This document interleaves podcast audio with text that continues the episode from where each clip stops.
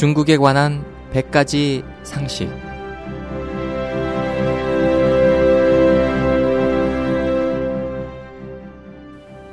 여러분 안녕하십니까? 중국에 관한 100가지 상식 홍승일입니다.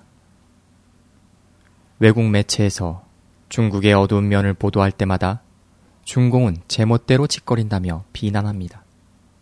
외국 지도자들이 중공을 향해 자국민을 선량하게 대하라고 설득할 때마다 중공은 쓸데없이 참견하지 말라고 비난합니다.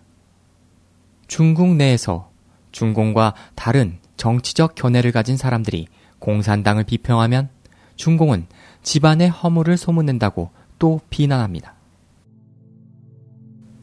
중공의 논리대로 하자면 이런 것들은 전부 중국을 모욕한 것입니다.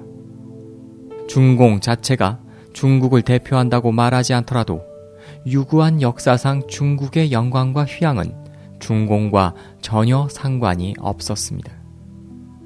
인류는 동방 문명을 대표하는 것이 공자와 맹자의 도라고 기재했고 큰 영향을 주고 세계를 밝혀준 것은 한당 문명을 기억하며 중화민족 최고 전성기는 문경의 치, 정관의 치, 개원의 치, 강건의 치 등으로 알고 있습니다. 하지만 근대에 이르러 세계의 인상을 남겨준 것이란 단지 중국인들이 피를 흘리며 일본에 저항해 싸운 항일 전쟁을 들 수 있습니다.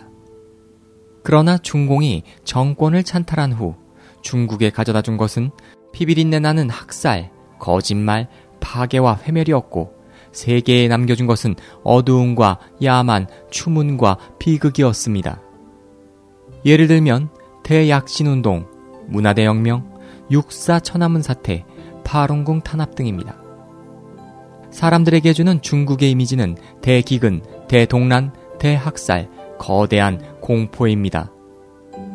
오늘날에 와서도 흥미진진하게 경제 건설을 말하는 가운데 중공이 외부에 수립한 중국의 이미지는 경제적인 팽창으로 졸부가 된 사람들의 광기 어린 얼굴입니다. 거기에 오염대국, 부패대국, 창녀대국이 포함됩니다. 아울러 열악한 인권 기록, 소름 끼치는 정치적 박해, 무모한 병력 남용은 전 세계에 불안을 던져주고 있습니다. 중공 통치하에 모든 부정적 지표가 세계 1위를 달리고 있습니다. 한마디로 말해 반세기가 넘도록 중국에 유일하면서도 가장 큰 모욕을 준 것은 바로 현재 집권하고 있는 중국 공산당입니다.